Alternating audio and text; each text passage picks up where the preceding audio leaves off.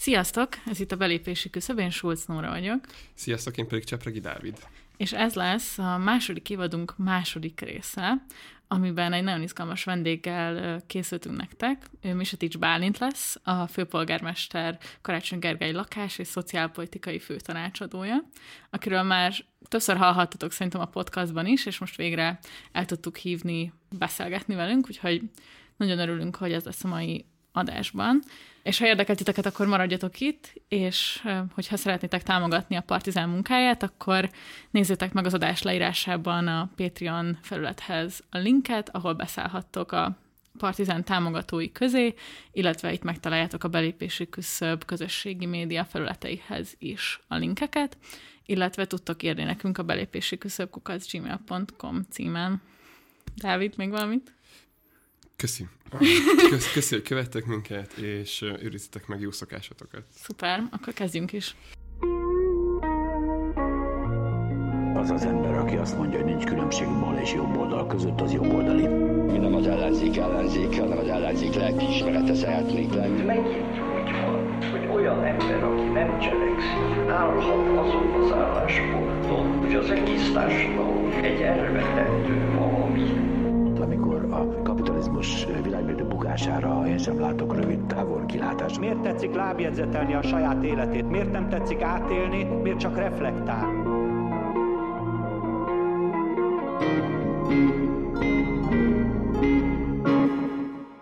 Üdvözlünk a stúdióban Bálint még egyszer. Sziasztok! Igen, ez volt Bálint hangja, hogy megkülönböztessétek a mieinktől. Rengeteg téma van, amiről szeretnénk veled beszélni, és az, a Nóra már említette, hogy te jelenleg a főpolgármester eh, lakás és szociálpolitikai főtanácsadója vagy, de azért hosszú utat tettél meg, mondhatjuk úgy, hogy a mozgalomban, ahhoz, hogy eh, jelenleg egy ilyen eh, funkciót lássál a fővárosi önkormányzatnál. Mik azok az állomások a te mozgalmi életedben, amiket mindenképpen megjelölnél, vagy amiket így felelvenél?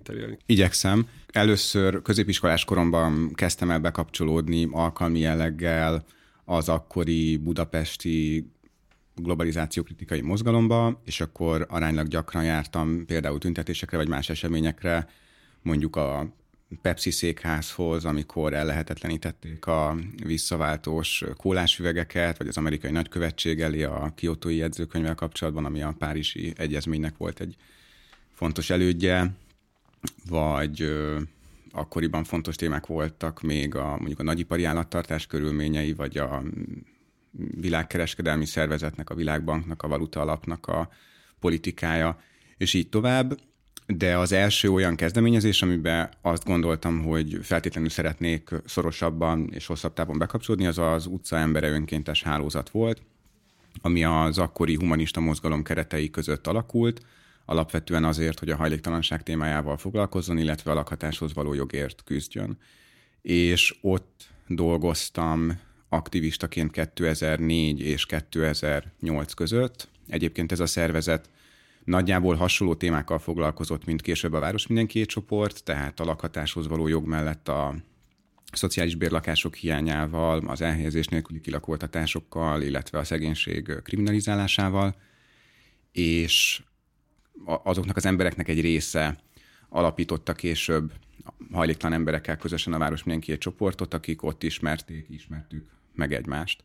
Tehát ez viszont egy fontos különbség volt, hogy ott alapvetően a hajléktalan emberekkel való alkalmi együttműködéseken túl alapvetően jó szándékú, de a lakhatási szegénységben nem érintett emberek dolgoztunk együtt, és a Város Mindenkiért csoport megalapításának pedig ez volt a célja, hogy, hogy ne csak a hajléktalan emberekért, hanem a hajléktalan és lakásszegénységben élő emberekkel közösen egy ilyen osztályokon átívelő együttműködésben tudjunk együtt dolgozni. Az AVM-et 2009-ben alapítottuk, és akkor 2009 és mondjuk 2020 között én alapvetően ott dolgoztam aktivistaként.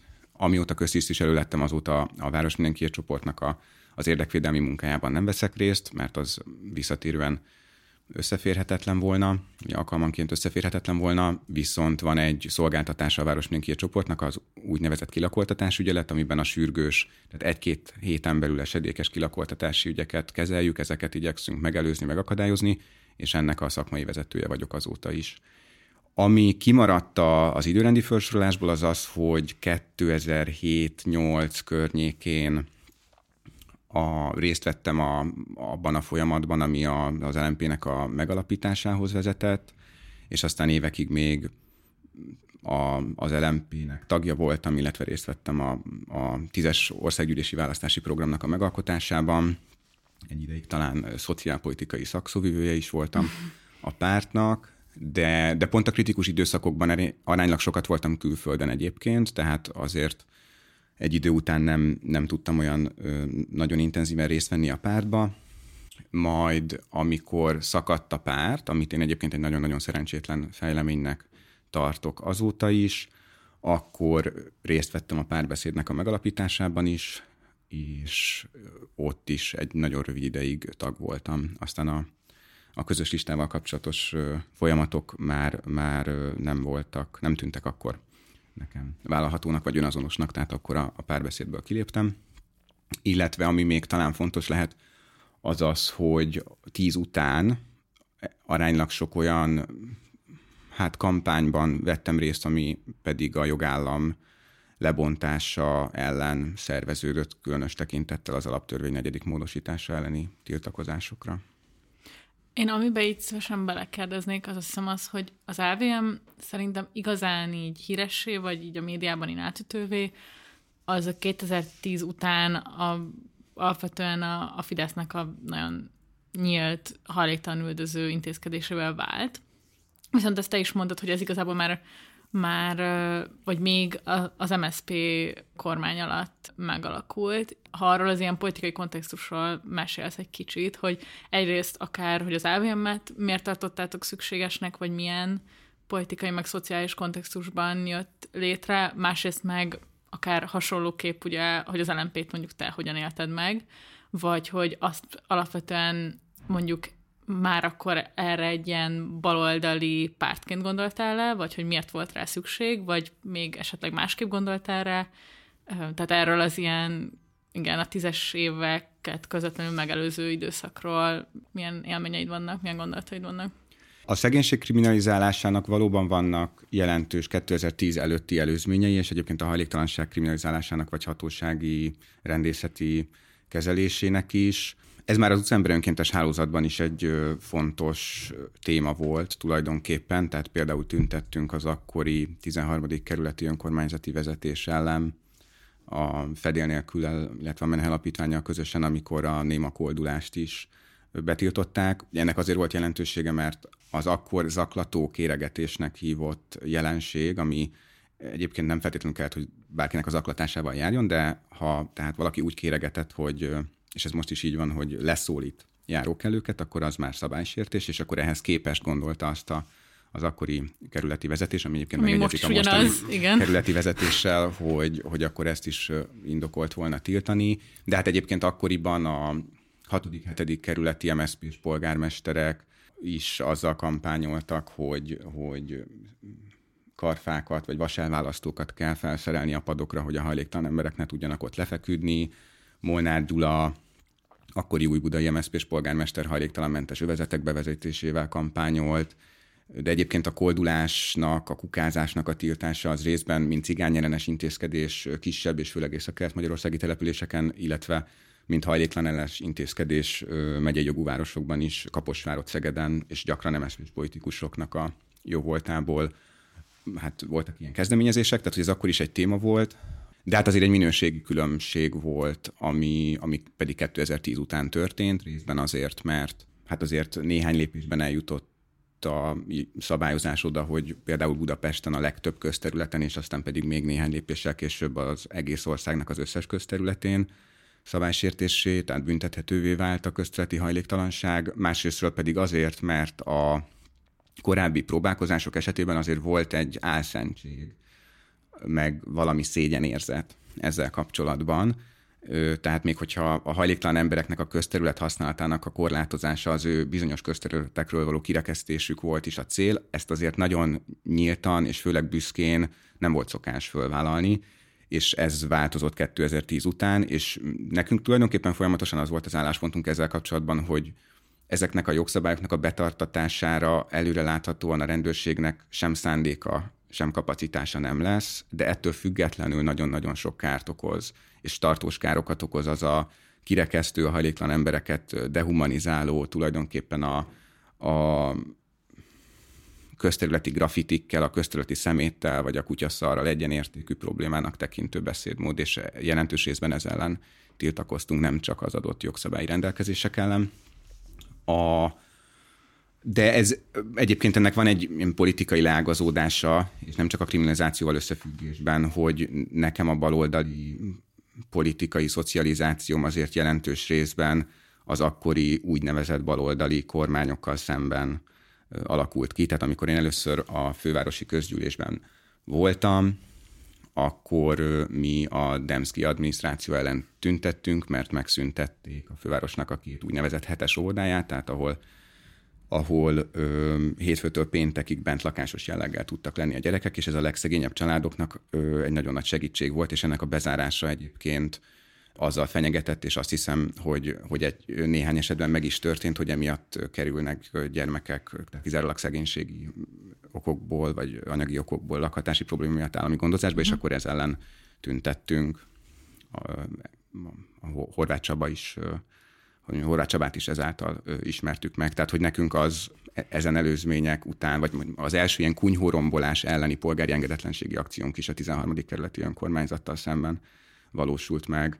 Tehát, hogy mondjam, nekünk ez a, a később kialakuló vita, hogy a baloldaliságnak nem is a miben létéről, hanem azzal kapcsolatban, hogy, hogy tulajdonképpen ki hívja magát jogosan vagy indokoltan, megalapozottan, bármi tartalommal baloldalinak, az, az azért eként kérdésként nem merült föl, mert uh-huh. hogy ezt végignéztük ö, már korábbról, hogy ez, ez mit, már az MSZP-nek a ténykedése mit tud jelenteni a gyakorlatban. És a, a, a város mindenki csoport megalapítása, mert, mert erre is vonatkozott talán a kérdés, az meg alapvetően azt, azt az elgondolást igyekezett a gyakorlatba átültetni, hogy ha el szeretnénk érni egy társadalmi változást, akkor úgy helyes, és egyébként úgy hasznos is ehhez hozzáfogni, hogyha az adott társadalmi igazságtalanságnak vagy jogfosztásnak a, a közvetlen érintettjei, kárvalótja is ebben a munkában részt vesznek, és ez, ez lehetővé teszi azt, hogy a, például a hajléktalan emberekről, még ha nem is mint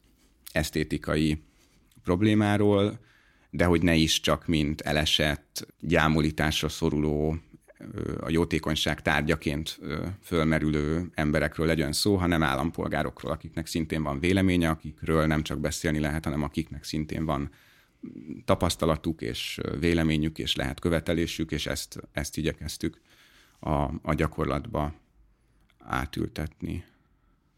És még az LMP-ről esetleg, hogy mi Igen. volt akkor a gondolatod, hogy mit csináltok? Én az LMP-nek nagyon örültem, mert én sosem osztoztam a magyarországi úgynevezett civil társadalom pártellenes sosem? a verzióiban, vagy félreértéseiben, nem sosem. Tényleg. Tehát, hogy, hogy, hmm. hogy emlékszem, amikor, arra nem emlékszem, hogy a Tordai Bence vagy a Sering Gábor írta a felkérő levelet, arra emlékszem, hogy valamelyikük, és amikor megkaptam, akkor a társadalmi kollégium ö, kollégiumában laktam, akkor nagyon örültem, és az akkori barátnőmmel, aki szintén tekes volt, beszéltük, hogy na, végre. Tehát, hogy igaziból uh-huh. az nem volt kérdés, hogy, hogy ebben mindketten részt szeretnénk venni. És ugye az LMP-nek az alapító nyilatkozata az, az nem egy expliciten baloldali szöveg volt, hanem egy olyan szöveg, ami arra tett kísérletet, hogy a, hogy a szociáldemokrata hagyományból, a szabadságelvű liberál, liberalizmusból és a közösségelvű konzervativizmusból alakítson ki egy, az akkori szóhasználattal élve, értékszintézist. Ez a kifejezés egyébként engem idegesített, de az az alapító nyilatkozat, ami alapvetően Rauschenberger Péternek a munkájában, szerintem, hát rég olvastam, de emlékeim szerint egy szép és ma is vállalható szöveg, én azt gondoltam egyébként, hogy amit, amit az a szöveg más eszmeáramlatokból vezet le, az tulajdonképpen egy baloldali megközelítésből is egy az egyben levezethető, de ezért ez mellékszál volt, vagy másodlagos jelentőségű abból a szempontból, hogy, hogy, hogy úgy tűnt, hogy, hogy végre lehet azzal csinálni valamit, hogy egyrészt van egy, egy kimondottan jobboldali, és egyébként már az első Orbán kormány tapasztalatai alapján is szegény ellenes és az egyenlőtlenségek növekedésére ö, vagy növelésére törekvő politikai erő, és aztán van egy másik blokk, aminek meg ugyan vannak szimpatikus reprezentánsai, meg szimpatikus törekvései, mert voltak ilyenek is, de azért összességében mégsem egészen méltó módon azonosítja a magyar közvélemény a, őket a baloldallal. És hogy akkor hogy legyen egy új erő, én, én ennek nagyon örültem. Az aztán később persze kiütközött, hogy amiatt, hogy, hogy ilyen sokszínű volt a, az alapító nyilatkozatnak az értékhorizontja, ez, ez lehetővé tette azt, hogy egyébként egymástól nagyon eltérő politikai meggyőződésű emberek ugyanolyan megalapozottan, vagy látszólag ugyanolyan megalapozottan gondolják azt, hogy persze, persze, de azért az LNP az alapvetően jobboldali, vagy persze, persze, de az LNP alapvetően baloldali, tehát kongresszusokon órákat lehetett ezen vitatkozni, hogy akkor szabad-e kimondani az LNP-ről, hogy az tulajdonképpen egy baloldali párt. És akkor a Sifen András néhány interjúban akkoriban egyébként el, arra vetemedett, hogy ezt elismerje. De ez azért, hogy mondjam, ez, ez nem, ez ritkán jelentkezett azért ezen az abszakció szinten, inkább egy-egy ügyel kapcsolatban, hogy mondjuk akkor ebben az ügyben szabad-e beleállni, vagy szabad-e, vagy szabad-e nem beleállni, akkor is, hogyha mondjuk az a tagságnak egy részét elidegeníti, mert az SZDSZ jut róla eszébe. Említetted te is a szakadást 2013-ban, ami alapvetően nem ezen az ideológiai síkon történt, tehát nem az volt, hogy a baloldaliak szakadtak a konzervatívoktól, mivel ugye Schiffer maradt az LNP-ben, aki vállaltam baloldali, és a párbeszédben egy csomó baloldali ment. Tehát szóval, hogy biztosan, hogy, hogy ott az ilyen ideológiai törésvonalat a pártban egyértelműen, vagy egy kizárásosan lehet alkalmazni a szakadásra, vagy, vagy bajnai, és az előző húsz év elitjéhez való viszony volt inkább meghatározó. Itt több törésvonal esett egybe, vagy részben egybe. Hát ezt, ezt talán azzal a személyes élménnyel tudom megvilágítani leginkább, hogy én akkoriban, amikor erről szó volt, már nem jártam LMP kongresszusokra, és viszont lehetett tudni nyilván, akik részt vettek a pártnak a munkájába, tudták, hogy ez most egy a szokásosnál fontosabb kongresszus lesz, és akkor engem először egyébként a Schiffer András hívott el beszélgetni, arról, hogy most mindenki jöjjek el kongresszusra, mert, mert hogy itt a neoliberálisok szerveződnek, és hogy, hogy itt a, az LMP-nek az átjátszása a Bajnai Gordon féle politikai blokkhoz készülődik, és nagyon fontos volna, hogy az olyan baloldaliak, mint én ott legyünk, és ezzel ellen érveljünk. És hát én egyébként el is mentem aztán a kongresszusra, csak nekem nem egyezett az álláspontom ebben a tekintetben a, az Andráséval, mármint abban a tekintetben, hogy baloldaliként szabad-e, illetve szükséges-e együttműködni az Orbán rezsim leváltása érdekében, akár a politikai ellenfeleinkkel is. Tehát, hogy engem az mindig zavart, amikor az, az a két külön kérdés összemosódott, és az LMP kongresszusban ez nagyon, vagy kongresszus sokban, tulajdonképpen mert két kongresszus volt ebben, a kérdésben összemosódott, hogy, hogy, hogy egyrészt mi mit gondolunk, most akár a 15 kormányokról, vagy a Bajnai Gordonról, vagy az MSZP-ről, a DK-ról, ez egy kérdés, és a másik kérdés pedig az, hogy egyébként mit gondolunk arról, hogy mennyire súlyos a magyarországi helyzet, hogy az ö, szükségesé teszi, hogy együttműködjünk, igen, akár a politikai ellenfeleinkkel is. És ö, én ezzel az utóbbival értettem egyet egyébként már akkor is. Ö, ez az álláspont nem nagy többséggel, de, de vesztett az akkori ö, szavazásokkor, és akkor tulajdonképpen ezért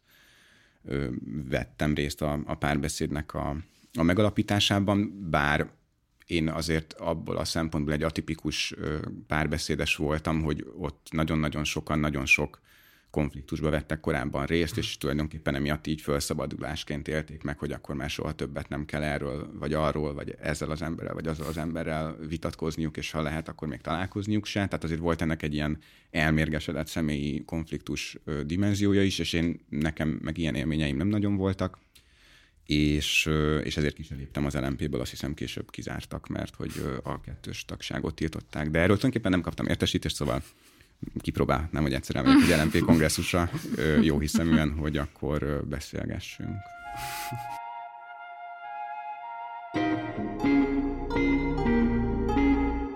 Én szerintem itt, amit meg akartam kérdezni, hogy a, hogy a Gulyás Marti többször beszélt arról ilyen nyilvánosan is, hogy te mekkora hatással voltál rá a bebalosításában, vagy a boldai fordulatában, és egyrészt érdekel, hogy ez a te szempontodból így van-e, vagy hogy volt, meg az is, hogy egyébként érzékeltél-e abban az időben, vagy, vagy a saját korosztályodban egy ilyen generációs, hogy van-e ilyen generációs élmény, hogy, hogy akár az Orbán rendszer, vagy vagy nem tudom, egyéb szempontból ilyen politikailag aktivizálódó, alapvetően liberális szempontok mellén aktivizálódó emberek, nem tudom, valamilyen kudarcokat élnek meg, vagy limitekbe ütköznek, és baloldali válaszok felé fordulnak, hogy, hogy van-e ilyen általánosabb jelenség is, vagy ez a, például, ami mondjuk a Marcival történt, meg amiről úgy beszél, hogy a te hatásodra is történt vele, az ilyen szempontból inkább ezek ilyen egyedi dolgok. És hogy pontosan mivel lehet beborosítani valakit, ez is érdekel. Ezek nehéz kérdések. A, a, az, azzal kapcsolatban, hogy a Marcinak a baloldali asításában mekkora szerepet játszottam, arról most azt hiszem nem, inkább nem nyilatkoznék. Itt én ezt, mármint, hogy nagyon jól esik, amikor ilyen nagy jelentőséget tulajdonít ebben a folyamatban nekem, meg ha így, is van, ha így van, akkor ennek nagyon örülök, mert ez szerintem jót tett a Marcinak is, meg a magyar népnek is.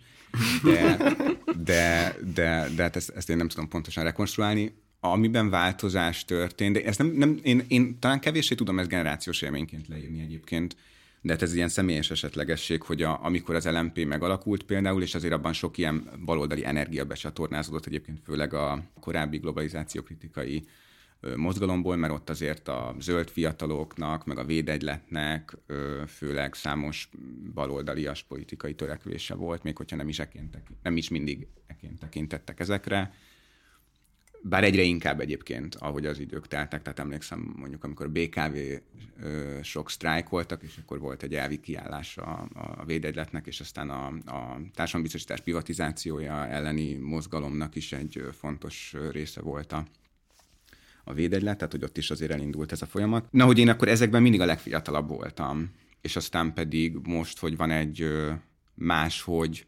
baloldali, és talán szélesebb körű baloldali szubkultúra, most meg inkább már idősebb vagyok, mint, mint az, az itteni átlag életkor. Tehát, hogy én ezt nem, nem pont, pont nem volt ilyen megélésem, hogy, hogy, hogy az én generációm az így vagy úgy. De minek után azért ezek a folyamatok egyébként is egy-egy generáción belül sajnos egyelőre aránylag kevés embert érintenek, ezért én mindig félrevezetőnek gondolom. Uh-huh. Bármilyen, bármilyen generációs diskurzust inkább félrevezetőnek gondolok. Persze bizonyos kulturális kérdésekben, mondjuk a, az okostelefonok használatával kapcsolatban, vagy a vasárnap délelőtti Walt Disney műsorok ismeretével kapcsolatban ö, megalapozott ez a narratíva, de egyébként politikai értelemben szerintem ezek inkább félrevezetőek, mert, mert hogy ott számos más tényező, ideértve az osztályhelyzetet is egyszerűen nagyobb szerepet játszik, és azt gondolni, hogy, hogy egy egy magasan iskolázott szülők gyermekeiként megszülető budapesti joggimnáziumba járó, és aztán evidensen felsőoktatási intézményekben tanuló fiatal felnőttnek ugyanaz a generációs élménye, mint valakinek, aki mondjuk Sajókazára vagy Csenyétére születik alacsony iskolázott szülők gyermekeiként, és aztán szegregált iskolába jár néhány évig, vagy ameddig muszáj, és Szóval, hogy er, er, ő, őrülük úgy beszélni, mintha őket több minden kötné össze, mint ami elválasztja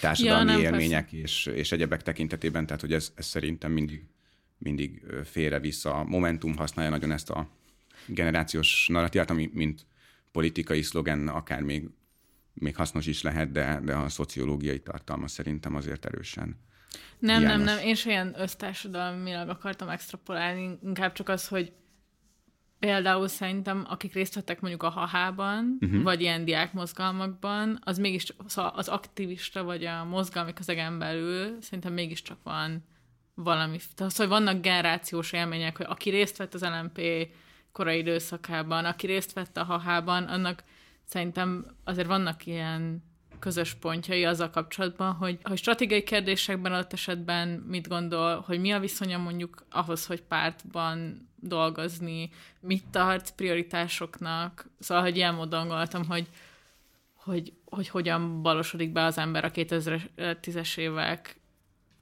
első felében gyakorlatilag, uh-huh. vagy, hogy, vagy hogy ebben van-e szerinted valamilyen élmény, de, de tök valid persze, hogy ezek ennél bonyolultabbak, meg más elvek mentén szerveződnek. Lehet, hogy nem vagyok abban a pozícióban, hogy erről sok élményem lenne, mert ami, ami van nekem saját élményem az egy más történet, már magammal kapcsolatban, és amit pedig én ezekben tapasztaltam egyébként, mondjuk akár a hahában az egy jó példa, az meg ennek azért az ellenkezője volt inkább, hogy, hogy bármiféle politikai vagy ideológiai elköteleződéssel szemben széleskörű averzió volt, uh-huh. és széleskörű intenzív félelem a más politikai szervezetekkel, különösen a pártokkal való bármi nemű együttműködés vagy összemosódással szemben, tehát hogy nekem ott inkább az volt az élményem, hogy hogy, hogy, hogy akár hisztérikus reakciókat tud az kiváltani, hogyha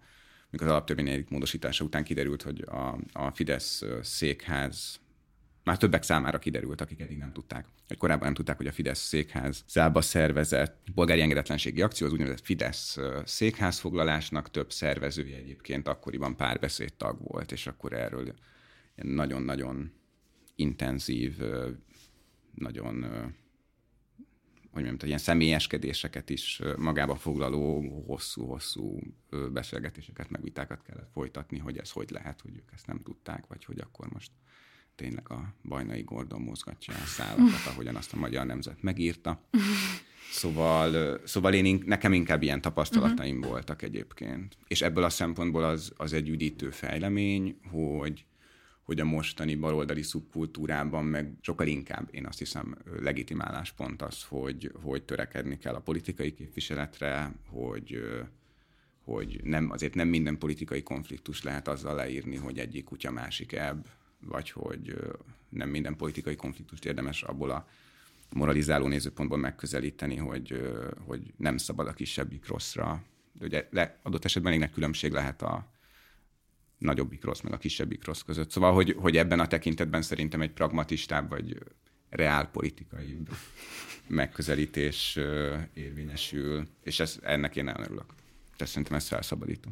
Tök jó, hogy felhoztad a témát, mert 2019-ben volt lakásmenet egy héttel az önkormányzati választások előtt. Már Szabad Budapestként uh, ott jelen voltunk többen ezen a lakásmeneten, és akkor volt egy beszéd, amiben ezt fejtetted ki, hogy gyakorlatilag a politikától való távolmaradás az egyfajta ilyen privilégium, és ez csak azoknak adatik meg, akiket nem érint, akár a nemzeti együttműködés rendszere, akár más pártok kormányozása alatt közötti olyan szakpolitikai intézkedések, amelyek nagyban meghatározzák az anyagi és szellemi fejlődésedet, stb. És ez, ez erre, különben erre a beszédre mai napig emlékszem, és ezt így ilyen hivatkozási alapnak tartom.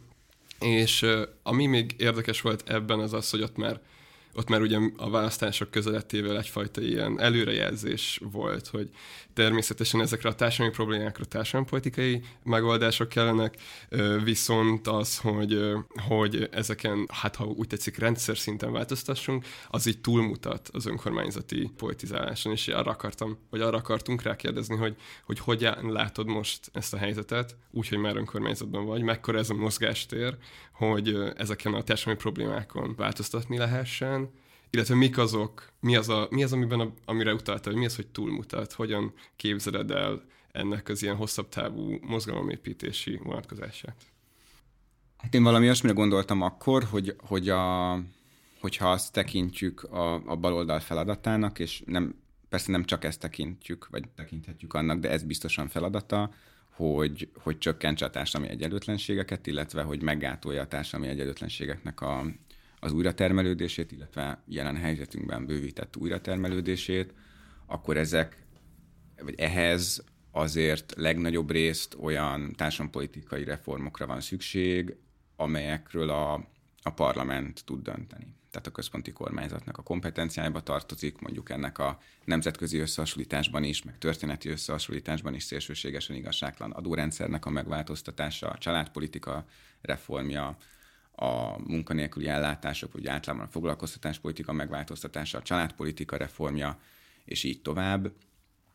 Ezekben nincsen jogköre dönteni, vagy máshogy dönteni, akár a kerületi önkormányzatoknak, akár a fővárosi önkormányzatnak, és ez, ezt nyilván pontosan lehetett előre tudni, hogy ilyen értelemben, tehát a, akár a probléma súlyához képest, akár a feladathoz képest, vagy a baloldali társadalompolitikai célokhoz képest az önkormányzatoknak a mozgástere az korlátozott, és tulajdonképpen azóta ezek, ez a mozgástér szűkült még tovább, nagyon jelentősen.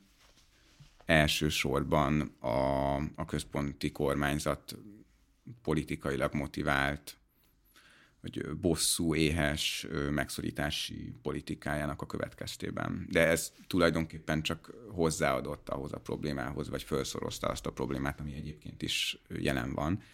És persze abból a szempontból nem probléma, hogy a, az, hogy, hogy, hogy tehát, hogy erre nem, nem biztos egyébként, sőt, tehát, hogy ez nem abban az értelemben probléma, hogy, hogy tehát én nem amellett érvelek, hogy több jogkörének kell lennie egy kerületi önkormányzatnak, vagy a felső önkormányzatnak, vagy a megyei önkormányzatoknak akár, hogy, hogy ezekben a társadalompolitikai kérdésekben döntsenek, hanem a probléma az az, hogy, hogy addig, ameddig ez a kormány van hatalmon, addig a, az ellenzéki vezetésű önkormányzatoknak korlátozott a mozgástere ezeken a területeken egyébként. A tömegközlekedés területén, vagy a zöld területeknek a növelésével kapcsolatban nagyobb a mozgástere, mert hogy ezzel kapcsolatban több feladat, erőforrás, jogkör, intézmény és így tovább tulajdon van az önkormányzatoknak a, a tulajdonában, de pontáson politikai szempontból a lehetőségek ennél korlátozottabbak, de erről érdemes mindig úgy gondolkodni, hogy ezt fölrakjuk az asztalra, és mellette pedig azt hangsúlyozzuk, hogy ez viszont nem mentség arra, hogy a meglévő mozgásterét egy-egy önkormányzat ne ne használja ki.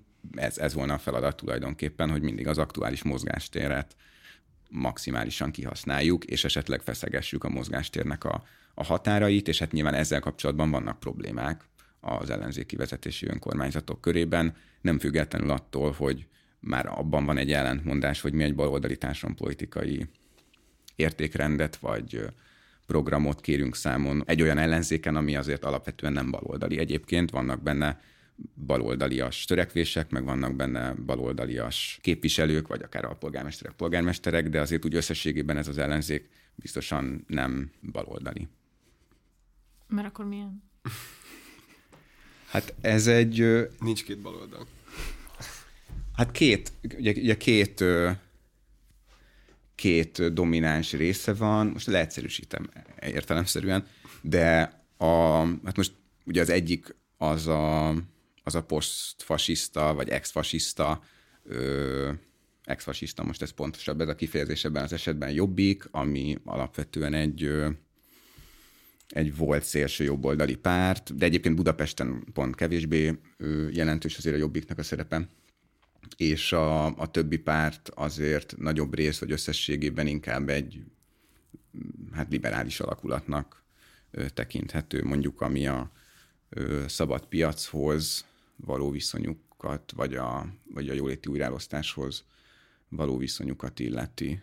Amúgy távol álljon tőlem a jobbik mosdatás, meg ilyesmi, de hogy a Budapesten például lakatási kérdésekben a Jobbik nagyon aktívan szólalt fel az utóbbi években, és sokszor tükrözte, vagy legalábbis így rímelt az állásfoglalása a Város Mindenkiért programjára.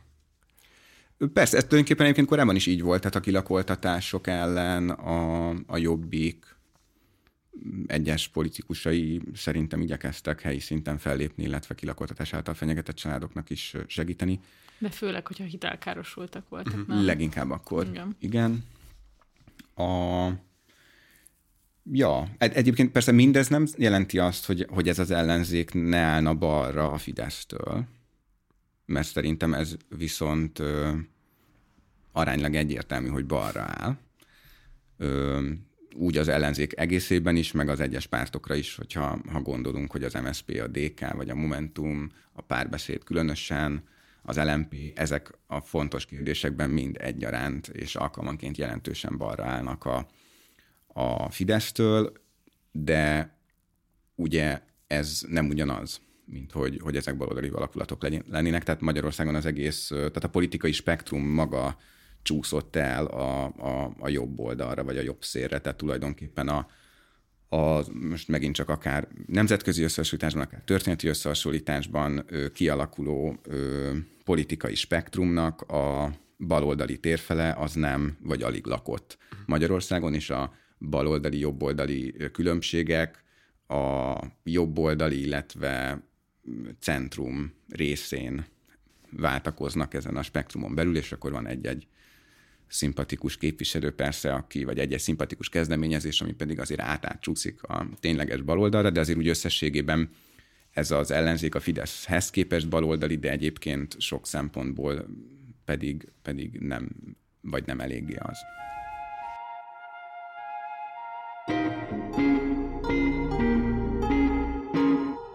Hogy akkor szerintem beszéljünk konkrétan is az elmúlt két év tapasztalatairól, vagy így a munkád tapasztalatairól. Azért Karácsony Gergely viszont egy zöld és baloldali Budapestet ígért, szerintem, vagy, vagy elég sokszor tette arra utalásokat, hogy, hogy őt alapvetően aki választja, az ezért is választhatja. Na persze nem csak ezért, de hogy, hogy ez egy legitim elvárás vele kapcsolatban, hogy ilyen téren tevékenykedni fog politikailag, és szerinted ez mennyiben tudott megvalósulni? Mennyiben volt ez egy valós ígéret annak tekintetében, hogy korlátozottak voltak a lehetőségek, és most még inkább, és hogy mégis, amit mondtál, hogy kell feszegetni a határokat, ebben mi a tapasztalat, mit lehetett elérni, vagy mit lehet még elérni majd a következő két évben körülbelül, ami, ugye? Nem? Inkább három. Három, ja igen. Ja, mert igen, igen, igen.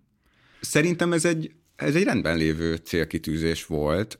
A, pont a fővárosi önkormányzat esetében azért van egy olyan adottság, hogy a státusza a fővárosi önkormányzatnak, meg a tényleges jogköre, az, az nem esik egybe. Tehát, hogy, hogy például az egy gyakori félreértés, hogy a fősi önkormányzat valamilyen értelemben a keleti önkormányzatok felett állna, ami azért ebben a tekintetben, tehát hogy ez nem igaz alapvetően a, a legtöbb ö, téma és ö, tudom, szabályozási tárgy esetében.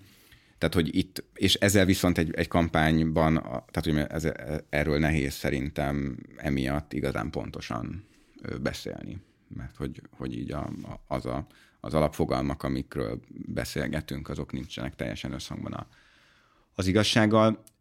De szerintem ez egy, ez egy helyén való célkitűzés volt. A, az érdekes az az, hogy hogyan tudjuk ezt a, ezt a célkitűzést pontosabban az ezen célokért elért vagy el nem ért eredményeket egy olyan skálán értékelni, ami egyrészt nem túlzó, amennyiben nem támasztunk túlzó elvárásokat tekintettel a jogkörök hiányára, meg a megszorításokra, meg a koronavírus járvány gazdasági hatásaira, költségvetési hatásaira, egyebekre.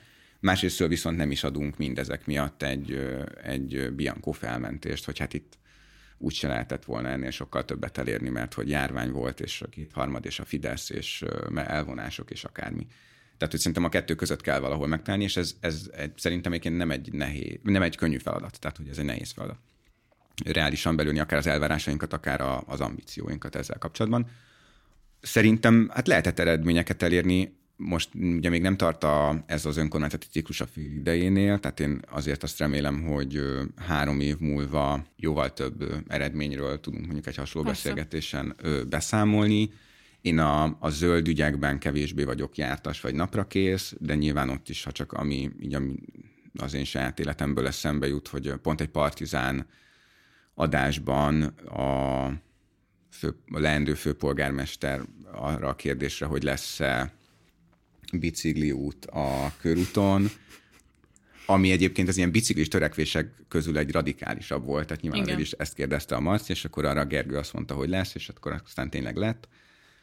Még hogyha lehet, vagy biztosan lehet, meg kell is ezt még fejleszteni, hogy pontosan hogy, vagy mondjuk most a rakpart átalakítása kapcsán, hogy azért az egy sokkal fásabb, és emiatt árnyasabb, meg kellemesebb, szebb, szebb hely lesz így, hogy nem csak a Gergő pozícióban, a Bardószi Sándor pozícióban van, vagy más szempontból a részvételiség azt hiszem sokat javult annak nyomán is, hogy a Marietta, Alé Marietta ő osztályvezető lett ebben a városvezetésben, de említhetném az Ámonadának a szerepvállalását is, aki pedig klímaügyeken ő, dolgozik főosztályvezetőként a Városházán. Tehát, hogy szerintem ezeken a területeken jobban állunk, és nem jelentéktelen mértékben állunk talán jobban, mint, mint hogyha nem lett volna változás, és még aránylag kevés időt telt el, uh-huh. azt hiszem. És ezzel kapcsolatban azért a, a járványügyi helyzet az tényleg nagyon-nagyon-nagyon-nagyon sok kapacitást elvitt. Mondjuk attól függően, hogy ki mivel foglalkozik, változott ez, hogy a teljes idejét elviszi valakinek, vagy inkább csak másoknak viszi el az idejét, és ezért nem tud dolgozni a saját területén, de mondjuk én amikor durva járványi időszak van, akkor az, ez biztos, hogy a munkaidőmnek a többségét és bizonyos időszakokban pedig szinte az egészét azzal töltöttem, hogy a járványi válságkezeléshez igyekeztem hozzájárulni, és nem azzal, hogy a megfizethető bérlakásállományt hogyan tudja az önkormányzat bővíteni, mert hogy egyszerűen egy olyan szokatlan és ismeretlen és veszélyes helyzet volt, ami, ami emiatt elsőbséget élvezett.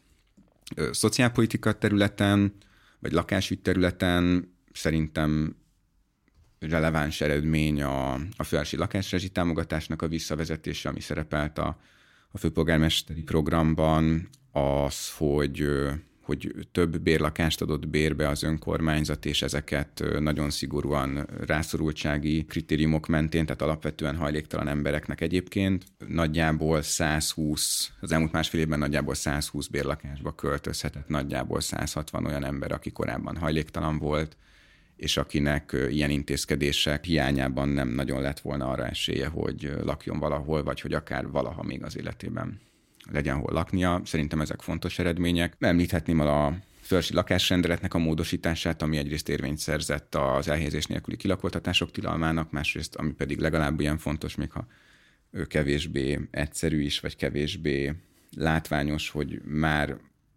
azoknak a folyamatoknak a, a legelején amelyek később elvezethetnek egy lakásvesztéshez vagy lakásküldési eljáráshoz, legyen lehetősége a, a hátralékba került bérlőknek rendezni a hátralékát, rendezni a jogcímét, hogyha közben már nincs szerződése, tehát ezekben is történtek előrelépések, illetve azon sokat dolgoztunk az elmúlt időszakban, hogy a, az ötlettől egy inkább megvalósítható koncepcióig, részletes javaslatig ö, elvigyük a, a lakásügynökséget. Tehát, hogy a, még nem indult el a fölsi lakásügynökség, de, de már jóval közelebb állunk ahhoz, hogy ez mondjuk jövő évnek az első felében elindulhasson, ami ugye arra a kérdésre igyekszik majd választ adni, hogy, egy, hogy hogyan lehet az új lakásépítésnél vagy lakásvásárlásnál gyorsabban, de különösen az ahhoz szükséges kezdeti tőkebefektetés hiányában növelni a megfizethető és biztonságos bérlakásállományt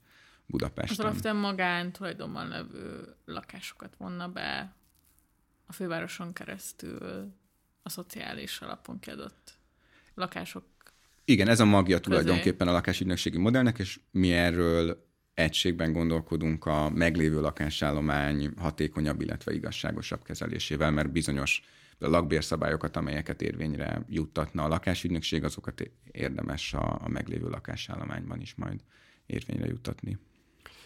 A lakhatási kérdéseknél maradva ugye tavaly a kormány lehetővé tette azt, hogy önkormányzati rendeleten keresztül a turisztikai célra kiadhatott rövidtávú lakáskiadást korlátozzák az éjszakák számában. Ugye itt ez a Stop Airbnb kampányon keresztül vált egy viszonylag puskaporos témává. És ezzel kapcsolatban nekem is volt egy publicisztikád, amiben amellett érvelsz, amire most különben utaltál többször, hogy a közpolitikai alkotás az egy konfliktusos dolog, és hogy egy ilyen, mint az Airbnb korlátozása, egy ilyen konfliktust fel kell vállalni az ellenzéknek. És ott leírod, hogy hibásnak tartod azt, hogyha egy ilyen konfliktus nincsen felvállalva, hiszen többek között a 19-es önkormányzati és főpolgármesteri kampánynak is a része volt a, a rövid távú lakáskiadás korlátozásának az ügye, mivel ez egyértelműen befolyásolja a, a, az albiret piacot, stb. Hogy hogyan látod ezt a kérdést ma? Ez az a fajta mozgástérben való mozdulatlanság, amire utaltál, és van nekem még példák, ahol meg lenne a mozgástér arra, hogy azt a társadalompolitikai programot a gyakorlatba ültessünk, amire utalsz, csak egyfajta ilyen ambíció hiány van az ellenzékben. Vagy ambíció hiány, vagy a szakértelem hiánya, vagy egy ilyen bátortalanság a konfliktus felvállalásával kapcsolatban. Nem közvetlenül a lakások turisztikai célú használatának a korlátozáshoz kapcsolódik, arra vissza fogok térni, csak ha már említetted a szakértelem hiányát, az szerintem egyébként egy nagyon fontos és nagyon aktuális korlátja a, a helyi szinten is megvalósítható társadalompolitikai reformoknak az átviteléhez. Tehát azért ahhoz, hogy egy jó gondolatból, vagy egy ötletből, vagy egy célból ténylegesen, tehát intézkedés, előterjesztés, költségvetési sor, és aztán pedig megvalósulás legyen, ahhoz, ahhoz mindenféle olyan készségekre is, meg kapacitásokra is szükség van, ami nem feltétlenül áll rendelkezésre, illetve a legtöbb helyen szerintem jelenleg ezen a területen, tehát a társadalompolitika területén nem áll kellő mértékben rendelkezésre. De ez miért van egyébként? Szóval ez alapvetően azért, mert nem volt politikai pozícióban sok ember, aki mondjuk, nem tudom, baloldali célokat tud, szeretne mondjuk elméletben megvalósítani, nem volt még politikai pozícióban, és ezért nem tudta megtanulni, vagy, vagy egyáltalán nincs elég baloldali, aki egyáltalán szociálpolitikával akarna foglalkozni, mert más területeken dolgozik. Szerintem ahogyan leépült Magyarországon a társadalompolitika, úgy egyébként leépült ez a típusú szakközigazgatási uh-huh. Tudás és, és kapacitás is. A, a fővárosi önkormányzatban biztosan részben együtt járt egyébként az, ahogyan a felső önkormányzatnak a szociálpolitikai ambíciói, a, az intézmény rendszere, az ehhez társított költségvetési források visszaszorultak azzal, ahogyan a hivatalon belül visszaszorultak azok a státuszok, akik, vagy az ahol dolgozók értenek ehhez, és ezen dolgoznak, és van tapasztalatuk, és van elhivatottságuk, tehát hogy hogy ez, ez visszaszorult az évek során, és ez, ez szerintem a keleti önkormányzatok egy részében is azért hasonlóféleképpen történt, és nyilván nem ugyanaz, a, nem ugyanazokat a feladatokat, meg készségeket igényli egy rendszernek az így vagy úgy föntartása, meg egy rendszernek az átalakítása, vagy bővítése, vagy, vagy egy új rendszernek a, egy új, most akár pénzbeli ellátások rendszerének, vagy egy ilyen új intézmény rendszernek, mint ami a, a lakásügynökség jelenthet a kialakítása. És az, az biztosan egy probléma, hogy, hogy azok, akik, tehát eleve Magyarországon a szociálpolitikai, lakáspolitikai, szakmai mező is nagyon-nagyon-nagyon szűk, tulajdonképpen sokkal szűkebb, mint amennyire kicsi ország Magyarország. Uh-huh és, és az is egy probléma, igen, hogy, a, hogy az elvárhatónál, vagy az ideálisnál jóval kevesebb mozgás volt az utóbbi időben a külső szakértői, gondolkodói, kritikai munka és a megvalósítói önkormányzati, vagy köztisztviselői, önkormányzati szakértői szerepvállalások között, pedig ezek szerintem nagyon jól tudják egymást hát inspirálni, illetve instruálni. Tehát, hogy ezzel kapcsolatban szerintem lemaradásban vagyunk, és a, a, ahogy jöttem ide, azt gondoltam, hogy majd arról is lesz szó. De most ezzel nem akarom ebbe az irányba terelni feltétlenül a beszélgetést, hogy akkor így mire van szükség a, a bal oldalon, Igen. de az egyik egyébként szerintem ez, Ezeket hogy, hogy, hogy, hogy legyen olyan hívjuk szakértelmiségnek, aki persze az nagyon jó, hogyha egyébként akadémiailag nagyon képzett és publikál nemzetközi folyiratokban, és gyakorlatilag sikerének, eredményességének végre mégsem ez az elsődleges mércéje, hogy a milyen impact faktorú folyóiratban közölnek, aztán később hányak által hivatkozott szakcikkeket, hanem az, hogy mit tudnak a gyakorlatban megvalósítani a, az elképzeléseikből. És ebből a fordítói munkából, vagy a fordítói munkára képes, és főleg a fordítói munkát vállaló emberekből szerintem nagyon kevés van Magyarországon, illetve a baloldalon, illetve társadalompolitikai területen, de valószínűleg gondolom én más területen is, csak én azzal nem szembesülök már azokkal a hiányokkal ö, naponta. Szóval ö, legyetek köztisztviselők. Ez, a, ez, a, ez az üzenet, ennek a leegyszerűsített változata, és... Az Airbnb-vel kapcsolatos... Igen, igen, és az pedig arra példa, és szemben azzal, amit úgy általános tendenciaként leírtam, hogy ezzel kapcsolatban, tehát a lakások turisztikai célú használatának a korlátozásával kapcsolatban, és ezáltal részben úgy általában a lakásügyel kapcsolatban tulajdonképpen növekedett és jelentősen növekedett az önkormányzatoknak a mozgástere. Budapesten sajnálatos módon csak a kerületi önkormányzatoknak a mozgástere, és ezzel a megnövekedett mozgástérrel mindeddig ezek a kerületi önkormányzatok nem éltek. Tehát itt elmulasztottak egy lehetőséget szerintem. Hát hoztak rendeleteket, de nem. azok alapvetően nem úgy korlátozzák Igen. ezeket. Hát egyrészt nem nagyon hoztak rendeleteket, másrésztről pedig nagyon hamar kiderült, hogy akik gondolkodnak a szabályozásban, ők a lakások turisztikai célú hasznosításáról nem elsősorban, mint lakáspiaci vagy a lakhatás megfizethetőségével kapcsolatos problémáról gondolkodnak. Noha ha egy-egy kerületben akár a magánbéleti szektorhoz viszonyítva 40-50 százalékos a de facto szállodaként használt lakásoknak az aránya, akkor az evidensen hatással van a lakásoknak a lakbérére, és evidensen nem jelentéktelen hatással van a lakásoknak a lakbérére, tehát hogyha egy politikusnak fontos a megfizethető lakhatás ügye, vagy a lakbérek megfizethetőségének az ügye, akkor ezzel szerintem nem tud na, nem szabadna nem foglalkoznia, és mégis a, a kerületi önkormányzatok közül azok, vagy a vezetők közül azok, amik nyilatkoztak, vagy kezdeményeztek valamiféle szabályozást, az ezt a kérdéskört egy az egyben figyelmen kívül hagyta, és tulajdonképpen arra irányulnak, vagy irányultak mindeddig ezek a törekvések, szemben a Stop Airbnb kampányjal, vagy szemben a főpolgármester álláspontjával, vagy az én álláspontommal, hogy a lakások turisztikai célú használatával kapcsolatos ilyen lakossági kellemetlenségeket igyekezzenek kezelni. Ami persze szintén fontos, mert azért meg tudja ez nagyon nehezíteni egy, társasház életét, hogyha elszabadul a ö, szállodáztatás, de azok a lakások, amelyekben a budapestiek helyett nyugat-európai és észak-amerikai külföldi turisták laknak, akkor is hiányoznak a lakáspiacról, hogyha egyébként ezek a turisták csendesebben és udvariasabban és kedvesebben viselkednek a szomszédaikkal.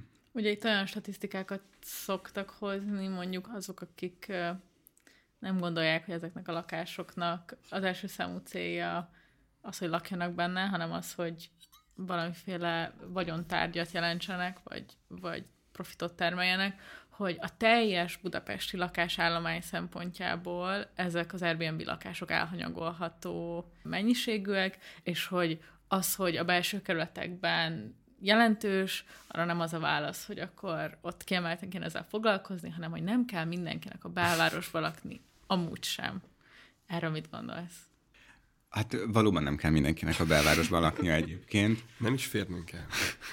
De azért azt tulajdonképpen még a megfizethető lakhatás iránti elköteleződés hiányában is elismerhetjük, hogyha emberek kiszorulnak a belső kerületekből a külső kerületekbe, illetve a külső kerületekből agglomerációs településekre, és így tovább, az, az nem egy jó irány, mert hogy az olyan típusú externáliákat okoz, a közlekedés növekedésében, a légszennyezés növekedésében, egyébként a, a mindezek kezelésére fordított közkiadások növelésében, meg hát egyébként az emberek életminőségében, akiknek azért gondolom nem mindegy, hogy 10-15 percet, 20-25 percet, vagy mondjuk 40-50-60 percet kell azzal tölteniük, hogy, hogy a lakóhelyükről a munkahelyükre elköltözzenek, tehát hogy, hogy az a hogy mondjam, városfejlesztési vagy urbanisztikai szempontból is magától értetődő, hogy, hogy az a folyamat, amelynek során egyre kevesebb budapestiek, budapesti tudja megfizetni akár közepes jövedelműek se a budapesti lakbéreket, az, az tarthatatlan, és tulajdonképpen senkinek sem jó. És hát egyébként persze van ennek egy olyan aspektusa is, hogy mert hogy az, azt így a budapestiek, vagy meg, megkérdezte ezt valaki a budapestiektől, hogy tényleg azt szeretnék-e, hogy a belváros nagyobbik részében ne budapestiek lakjanak, hanem lakásokba üzemeltetett szállodák legyenek, és ez nem csak azzal függ össze, hogy akkor kinek van hol laknia, hanem hogy az ezáltal a jelenség által érintett városrészekben, mondjuk a, a kereskedelmi egységek, vendéglátóipari egységek is elkezdenek nem a budapestiek, hanem, hanem egy más, tehát egy, egy, egy vendégként ideérkező rétegnek az igényeihez igazodni, ami ahhoz vezet, hogy valaki, még ha esetleg még lakhat is ott valahol, mert abban a szerencsés helyzetben, hogy tulajdona van, azt tapasztalja, hogy tulajdonképpen már egyre kevesebb kávézóba, vagy étterembe, vagy kocsmába tud beülni anélkül, hogy ne a megszokottnál kétszer-háromszor annyit kelljen fizetnie ugyanazért. Tehát, hogy, hogy az, hogy tulajdonképpen a városok arra valók-e, hogy, hogy a városlakók lakjanak benne, vagy arra, hogy, hogy így spektákulumként mutogassuk a budapestieknél jóval gazdagabb nyugat-európai és észak-amerikai turistáknak, azért arról is szerintem érdemes volna beszélgetni. Bocs, csak még egyet, hogy, amit, szóval, hogy ez kicsit a baloldali politizálás nehézségeire szerintem nagyon jól rávilágított a Stop mhm. Airbnb, mert hogy persze alapvetően ez lenne a felvetés, hogy azt gondolom én is, hogy, hogy józan baraszt észre, vagy józan Budapest észre azt gondolnád, hogy nem szeretnéd, hogy a városod így alakuljon át, de közben már az, hogy Szóval, hogy nagyon gyorsan abba kapcsolnak az emberek, hogy a magántulajdon korlátozása, vagy a magántulajdon felhasználásának a korlátozása az ilyen elképesztően riasztó. És hogy kicsit az van, hogy, hogy tényleg ilyen nagyon alapvető ideológiai kritikai tartalmakat kellene átadni nagyon konkrét reálpolitikai célokkal párhuzamosan. mert egyszerűen azt a célodat, hogy, hogy csökkentsük a, nem tudom, Airbnb lakások arányát, azt valamilyen szinten csak akkor tudod, én úgy érzem megértetni, ha van egy nyitottság egyébként is valamiféle, nem tudom, társadalompolitikai perspektívaváltásra. És hogy ez, e, erről nem tudom, mind, mindkettőtök vélemény érdekel, hogy így mit lehet csinálni ennek kapcsán. Hogy hogy lehet egyszerre nagyon rossz szó szemlélet formálni, és közben meg, meg hatékonyan tényleg politizálni is. Erre igazából, hogyha lenne válaszom, akkor már valószínűleg ismernéd te is, de, de a, az jutott eszembe, hogy pont akkor jött ki egy ilyen európai statisztika arról, hogy a különböző Európai Uniós tagországokban milyen megbecsültsége van magántulajdonnak, és Magyarország Nagy-Britannia mellett az élen jár ezzel kapcsolatban. És ugye mindannyian tudjuk, hogy ugye a 90-es években a mennyi önkormányzati lakást privatizáltak Magyarországon, gyakorlatilag ilyen nevetségesen áron alul, és hogy kialakult az, hogy ha magántulajdon, akkor lakás. A biztonságot a lakástulajdonnal azonosítják általában az emberek. És hogy erre jönnek a fiatalok, akik azt mondják, hogy hát de igazából nekem, nem tudom, van egy lakásom, amit így kiadok Airbnb-be, amiből éppen össze tudom kuporgatni a megélhetésemet, és még ezt is el akarják venni. Ahhoz képest, hogy itt ilyen Airbnb konglomerátumok vannak Budapest belvárosában. Szóval ez csak egy, ez nem válasz, ez csak egy kiegészítés, de nagyon érdekel, hogy. Az biztos, hogy, hogy ez a tétlenség, amit most kárhoztatunk a kerületi önkormányzatok részéről, ez ez részben azzal magyarázható valóban, hogy, a, hogy Magyarországon még a magántulajdonon belül is a lakástulajdonnak egy, egy megint csak nemzetközi összehasonlításban is, meg történeti összehasonlításban is szokatlan, szent tehén státusza van. És ö, olyan kérdésekről gondolnak, nagyon fura dolgokat, magukat baloldalinak gondoló politikusok Budapesten, amiről tulajdonképpen nagyobb amerikai városokban még a republikánusok és a demokraták se nagyon vitatkoznának. Tehát, hogy mondjuk New Yorkban egy nagyon szigorú ö, úgynevezett Airbnb szabályozás van életben, azért az nem a baloldali szociáldemokratának, a, vagy szociáldemokráciának a fellegvára, és akkor még sorolhatnám azokat az amerikai nagyvárosokat, meg középvárosokat egyébként, amelyek olyan hogy mondjam, a Stop Airbnb követeléseinél jóval bátrabb vagy radikálisabb módon igyekeztek visszaszorítani a lakások turisztikai célú használatát, és ez azért Nyugat-Európa jelentős részében is ez zajlik. És hát persze ez egy félreértés, mert amúgy, ha a, hogy mondjam, a magántulajdonnak a használatát, ami a városi ingatlan tulajdonokat illeti, nem korlátozta volna mindig az állam, illetve az önkormányzat, akkor nem lettek volna városok. Tehát, hogy, hogy ez, ez, ez, ez, a, ez a városi léttel jár. De, de e, azt hiszem, hogy ez csak az egyik része a problémának, a másik része a problémának az pedig az elosztási konfliktussal kapcsolatos, hogy itt valójában, amikor az, akár az Airbnb-ről, akár a lakásárak alakulásáról, a lakbérek alakulásáról van szó, azok ugye nem abban az értelemben rossz dolgok, hogy, hogy mindenkinek rossz, mint mondjuk a koronavírus járvány leszámítva mondjuk a nem egyes gyógyszerfejlesztőket. Tehát, hogy, hogy itt mondjuk, ha, ha amikor arról beszélünk, hogy mennyire szélsőséges az a helyzet, hogy amíg az elmúlt öt évben, vagy 15 és 20 között mondjuk Bécsben, vagy Zágrában, vagy Pozsonyban 20-30 kal emelkedtek a lakásárak, és Budapesten meg 125 kal akkor ugye mi arra gondolunk, hogy akinek nincs lak lakhatás a saját tulajdona, akkor az most mennyivel sokkal nehezebben, és hát sokkal nehezebben tudja ezt, vagy már egyáltalán nem tudja magának megengedni, de közben meg azok, akiknek volt lakástulajdonuk, azoknak a vagyonuk, ugye mindenféle külön munka, hozzájárulás vagy erőfeszítés nélkül egyébként a vagyonuk értéke több mint a kétszeresére növekedett, és ez nagyon sok embernek nagyon jó. És ugyanez a magas lakbérek, akinek nincs lakás vagyona, és azt meg kell fizetnie, hát neki nagyon rossz, mert esetleg nem fogja tudni megfizetni, vagy csak nagyon rossz, nagyon túlzsúfolt, vagy Budapesten kívül lakhatást tud magának megengedni, de hát azoknak, akik meg, akiknek fizetjük a lakbéreket, nekik pedig tulajdonképpen elég jó. És az Airbnb is ilyen értelemben alapvetően egy elosztási konfliktus, most ide nem értve azt, hogy van egy adó elkerüléséről híres nemzetközi nagyvállalat, és mert ez is része az érdekkonfliktusnak, de hogy itt helyben alapvetően a konfliktus a lakásvagyon nélküli budapestiek, meg egy szűk, vagyonos kisebbség anyagi érdekei között feszülnek, és az ebből a szempontból példaértékű szerintem, már nem jó értelemben az, ami történt, hogy, hogy, hogy az kiderült, hogy a magát alkalmanként baloldalinak nevező, de minden esetre a politikai ellenfelei által baloldalinak csúfolt politikusok, ők egy ilyen elosztási konfliktusban milyen magától értetődő módon járnak el úgy, ami valójában ennek a ugyan szűk, de jobb érdekérvényesítő képességgel rendelkező vagyonos kisebbségnek az érdekeit képviseli, és nem pedig a, a lakásvagyon nélküli bérlőkét, vagy leendő bérlőkét, vagy, vagy potenciális bérlőkét, illetve általában Budapestét, amennyiben nekem azért az az álláspontom, hogy a közjót úgy általában egyébként azt szolgálná, hogyha megfizethetőbbek lennének a, a lakbérek és, és ez szerintem nem független attól, hogy, hogy nagyobb a szociometriai közelség, meg a kulturális hasonlóság azok között az emberek között, akik ezeket a döntéseket meghozzák, vagy elmulasztják meghozni, és azok között az emberek között, akik a lakások turisztikai célú használatának az ilyen tényleg vagy nyugati szabadpiaci szabályozása, vagy nem szabályozása helyzetnek a haszonélvezői. Tehát, hogy ezek az emberek, ezeknek az embereknek a volt gimnáziumi osztálytársai, meg rokonai, meg barátai, meg ismerősei, meg üzletfelei, szemben azokkal a bérlőkkel, akik esetleg még csak a szavazóik sem, Igen, pont azáltal, mert a, magas, ö, a lakhatás magas költsége miatt kiszorultak a kerületből, vagy ha még ott is laknak, csak mint bérlők laknak ott, és a tulajdonos egyébként jogsértő módon akadályozza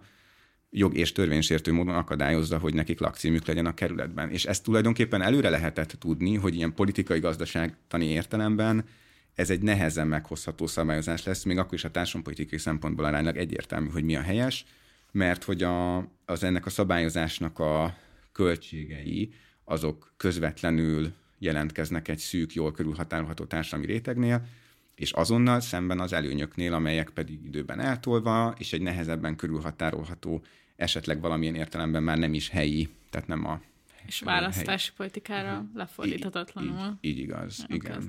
Tehát például arról, hogy a hetedik kerület vagy a hatodik kerület, mert ugye erre is voltak törekvések, akkor részvételi módon döntsünk erről, hogy hozzanak ezek az önkormányzatok szabályozást. Hát ez egy helyes törekvés bevonni persze a döntésekbe a lakosokat, csak ez egy olyan döntés, ami mondjuk érinti a kispestieket is. Ugye? Mert hogy ők egyébként lehet, hogy a Ferencvárosban laktak előtt, ezelőtt tíz évig, vagy tíz éven át, csak most már azt nem tudják megfizetni, és akkor hamarosan most már a Kispestit sem fogják tudnák megfizetni, és kiköltöznek sűjsápra.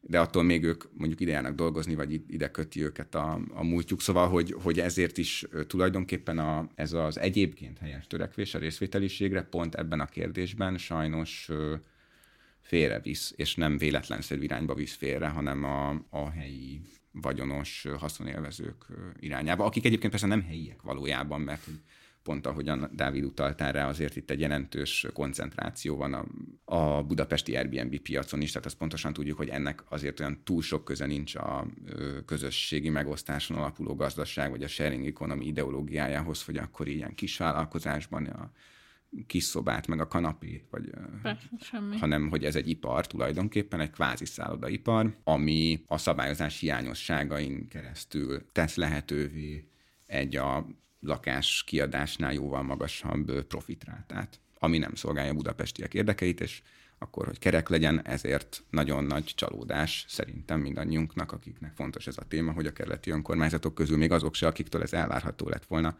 nem éltek ezzel a szabályozási lehetőséggel mindeddig.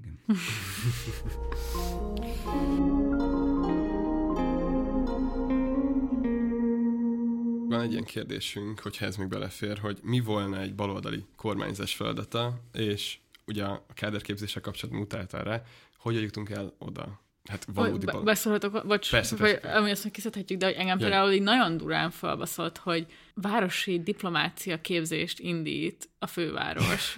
ahelyett, hogy szociálpolitikai utánpótlás nevelés lenne, érted? És szóval, hogy ez az ilyen nyugat-európai kirakat embereket csinálni, ahelyett, hogy önmagát reprodukálná ilyen hivatali vagy intézményi szinten.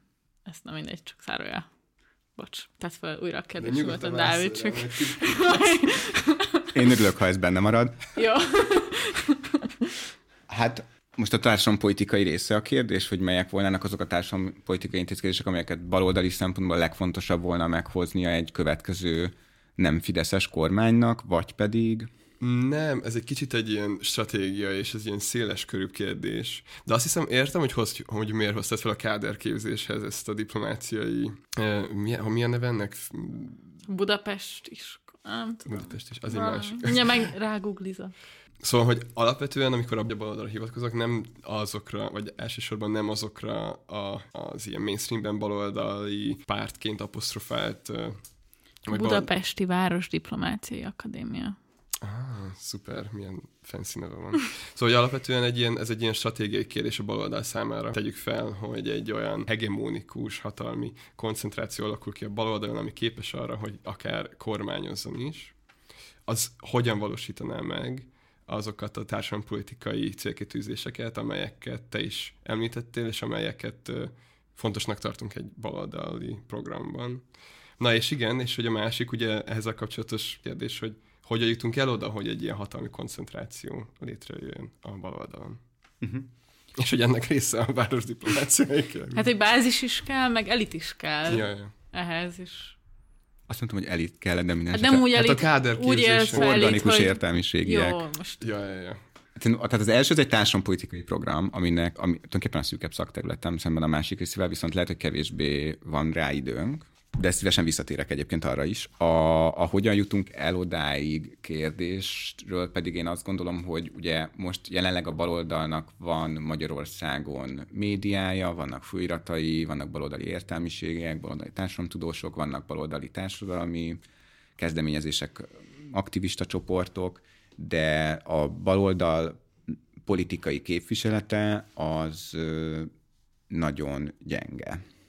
Ez nyomokban van csak jelen, kismértékben és nyomokban, és én ezt látom egy hiányosságnak tehát, tehát hogy azt, hogy, hogy legyen jelentős, markáns és következetesen baloldali párt, vagy pártok Magyarországon. Tehát, hogy szerintem ez, e- ez az egyik fontos irány, amire, hogy mondjam, így középtávon értem, érdemes volna haladni, hogy, hogy legyen Magyarországon is baloldali párt, vagy, vagy ugye az persze egy kérdés lehet, hogy a párbeszédet baloldalinak tartjuk-e, de hogy a hogy ebbe az is beleférhet, hogy a párbeszéd lesz egy baloldalibb és nagyobb, és esetleg az MSZP-től kicsit függetlenebb alakulat, tehát hogy ez is lehet ennek egy alakváltozata. De szerintem ez az egyik. A másik az az, hogy, és akkor ez utal, uh-huh. visszautal a társadalompolitikai részre is. Nehéz lehet adott esetben megvalósító társadalompolitikai reformokon gondolkodni, meg azokról ö, hatásvizsgálatot, vagy bármit készíteni, hogy egyébként a, ezeknek a bevezetésének a belátható jövőben nulla esélye van, de ez mégis nagyon-nagyon-nagyon fontos, és szerintem ebből a szempontból is történt egy ilyen leépülés, hogy történik valami igazságtalanság, akkor azért korábban azon kívül, hogy esetleg valaki tiltakozott ellen, de voltak egyébként szakmai állásfoglalások is, meg szakmai elemzések is, és most nyilván nehéz ezt a tempót bírni, mert azért most, tehát hogy, hogy van, hogy két hetente van egy, van egy ilyen korábban, vagy a korábbiakhoz képest példátlan ö, szemétség ezen a területen, de azért ezt, ezt mégse szabadna megspórolni, és nem csak azért, mert ezeket az anyagokat lehet esetleg aztán elővenni, amikor pont lehetne valamit csinálni, az egy nagy könnyebbség, ha nem akkor kell kezdeni a, a munkát, hanem azért is, mert hogy ez életben, tehát hogy ennek van egy értékfenntartó ereje is, tehát az, hogy tudjuk, a Kádár rendszer társadalompolitikájára igen kevés hatással volt a szegényeket támogató alap, vagy a Soltotiliának a tényfeltáró munkássága publicisztikái, és mondjuk a Kádár rendszer megdöntéséhez vagy összeomlásához is csak csekély mértékben járult legfeljebb hozzá, de az, hogy mit jelent szociológusnak lenni, mit jelent szociális munkásnak lenni, mit jelent ezekkel foglalkozni, lábjegyzet, mit jelent liberálisnak lenni, ez sem jelentéktelen dolog. Szóval, hogy ezeket formálták, ezek a munkák, és hogy ennek mindig van értelme. Mert hogy tulajdonképpen maguk teremtik meg a saját értelmüket, meg értéküket, hogyha, hogyha következetesen csináljuk. Szóval szerintem ebben, ebben azért volna hiány, hogy akkor, ha tegyük föl, ö, valaki kifog egy aranyhalat, és kívánhat egyet, és pont azt kívánja, hogy legyen baloldali kormány Magyarországon, akkor egyébként mi volna az a közel megvalósítható módon kidolgozott új munkatörvénykönyve, vagy a, mondjuk a munkavállalói önrendelkezésnek, vagy az együttdöntésnek, mely mechanizmusai, vagy a munkavállalói tulajdon elősegítését ösztönző rendszerek, vagy a lakástámogatások átstruktúrálása, vagy a progresszív jövedelemadó visszavezetése, egy vagyonadó, örökösödési adó. Tehát, hogy ezek most nem lehet mindent persze egyrészt sem előre látni, sem mindent kidolgozni, de az, hogy több legyen ezek közül, szerintem az elég fontos volna. És harmadrészt pedig, amiben én látok egy kihívást, az az, hogy, hogy megtalálni annak a módját, hogy a közvetlen szolidaritás vállalás összefonódjon egy politikai mobilizálással. Tehát, hogy noha ahogyan ez a kettő, tehát a közvetlen segítségnyújtás és a politika leginkább összemosódik, vagy összekötődik, és ahogyan ez a közvéleményben is, közbeszédben fölmerül, az, az ugye az, hogy akkor valaki krumplit visz valakinek szavazás előtt. Ugye ez egy ellenszenves gyakorlat. De az, hogy a, hogy a baloldali politikai projektnek lehet része, és adott esetben megkerülhetetlen része kell, hogy legyen a közvetlen segítségnyújtás, a szolidaritás vállalás egy olyan módon, ami se nem a szavazatvásárlás, se nem az ilyen leereszkedő jótékonyság, Szerintem az, az, az élesen felmerül Magyarországon, és, és persze vannak erre tehát, hogy, hogy amikor a munkás mozgalom is hasonló, tehát a történeti munkás mozgalom is hasonlóféleképpen járt el a, közvetlen kulturális szolgáltatásoktól kezdve, tehát munkáskönyvtár, munkásdalárnak, az önsegélyező egyleteken át egy csomó minden területig, de egyébként mondjuk, ha Fekete Párduc pártra gondoltok, ugye ők is ugye nem előtt lettek híresek, de egyébként ott a terepen mondjuk ingyenes... Étkezést biztosítottak. Így igaz, tehát hogy gyerekeknek reggelit, meg oltási programokat, meg egyebeket, tehát hogy nagyon-nagyon-nagyon sok ilyen közvetlen szociális tevékenységet folytattak. Erre szerintem annak érdekében is szükség volna, hogy az ilyen leg legégetőbb szükségét másoknak tudjuk enyhíteni, és azért is, hogy az a társadalmi réteg, ami a kívánatos haszonélvezője lenne egy baloldali társadalompolitikának, és egyébként a baloldal társadalmi bázisa tudjon egymáshoz közeledni. Ennek nem ez az egyedüli eszköze persze meg területe, mert hogy hasonlóképpen fontos volna az is, hogy legyenek esetleg munkásosztálybeli, egyébként legyenek cigány-magyar képviselői a baloldalnak, az ellenzéknek. Ne csak rólunk, hanem velünk típusú Persze. megközelítésnek az is része kellene, hogy legyen, hogy, a, hogy egy baloldali politikai szervezetnek a tagságában, elnökségében, vezetőségében, és van neki országgyűlési képviselő vagy frakciója, akkor abban is legyenek. Márkizaj Péter ezt kezelni fogja. Sajnos nem fogja kezelni valószínűleg, mert, vagy én nem, jelenleg én nem azt látom, hogy abba az irányba haladnának a folyamatok, hogy, hogy, hogy ezt ezt át tudná vinni a pártokon. Ha. De persze bízhatunk ö, a hódmezővásárhelyi polgármesterben. Fú, nem gondoltam, hogy elhangzik a podcast. Ebben a tekintetben, mert egyébként szerintem az minden ö, egyéb ellenvetés ö, mellett a abszolút elismerésre méltó, Igen? hogy ezt ő... Nekem nagyon ellenszemes volt ez a ö, Hát mert a reprezentáció az nem minden, és nem elég, és ez pont, hogy így át, ez, ez fajta ilyen huszár meccésen megoldaná egy problémát, amire hivatkozási alapot. Ja, nyilván nem. És Igen. És Utána egész kormányzás alatt erre hivatkozhat, érted? Hát nyilván nem, de azért az, hogy, a, hogy, hogy egy tehát, hogy az ellenzéknek törekednie kellene arra, hogy a parlamenti képviselőik körében nagyjából a társadalmi részarányuknak megfelelően legyenek jelen cigány magyarok, szerintem az, az elég egyértelmű. Persze. Most ez nem feltétlenül egy ilyen típusú kvótával kell, sőt, uh-huh. ugye alapesetben ez, erre nem lenne szükség kvótára, hiszen a szervezetbe kellene beépíteni. Hiszen az Igen. egész rekrutációs, meg, meg, meg képzési, meg minden egyéb folyamat biztosíthatná, hogy ez így legyen.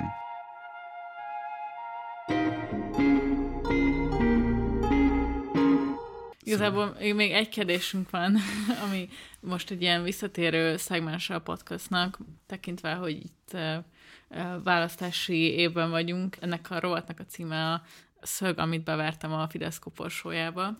Tehát, hogy melyik eredményedre, vagy ilyen aktivista munkád de tart így a legfontosabbnak, vagy amire így a legbüszkébb vagy?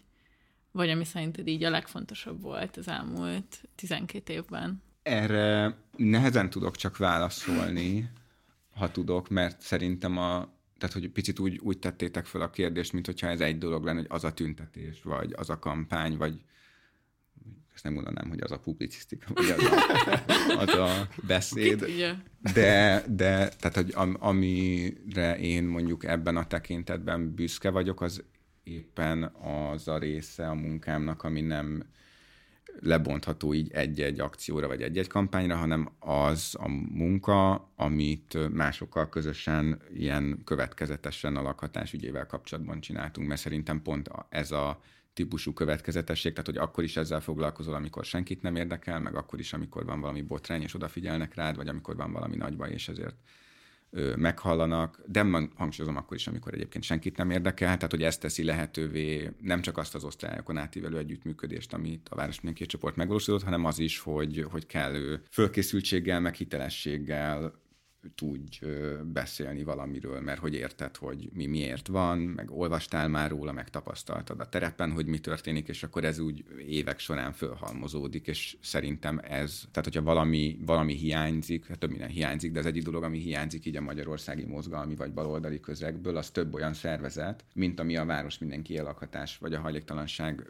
területével kapcsolatban, ami úgy nem csak akkor, amikor éppen a hírciklus fölhozza, vagy nem a választási ciklusokhoz igazodva, hanem hogy, hogy évekig valami ügyet és egyébként ehhez kapcsolódóan gyakorlatokat és tudást és érveket fölépít és, és gondolsz. Tehát, hogy ha valamire, akkor én inkább erre volnék büszke. Szuper. Nagyon köszönjük, hogy elvállaltad ezt a beszélgetést. Én nagyon élveztem, és megint nagyon sokat tanultam. Lezárjam? Persze, én is. Én köszönöm is szépen, hogy elhívtatok. Igen, én is köszönöm, Bány. Nektek pedig nagyon köszönjük, hogy végighallgattátok ezt az epizódot. Hogyha tetszett a beszélgetésünk, és szeretnétek támogatni a Partizán egyéb tevékenykedéseit is, akkor látogassatok el a Partizán Patreon felületére. Hogyha pedig hozzánk akartok intézni kérdést, kommentet, meglátást, esetleg javaslatot, akkor megtaláltok minket a Facebookon, Instagramon, és tudtok nekünk e-mailt is írni a belépési küszöbkukac.gmail.com-ra. Így van, nagyon köszi, hogy itt velünk voltatok ezen a héten is, és két hét múlva találkozunk. Sziasztok! Sziasztok! thank you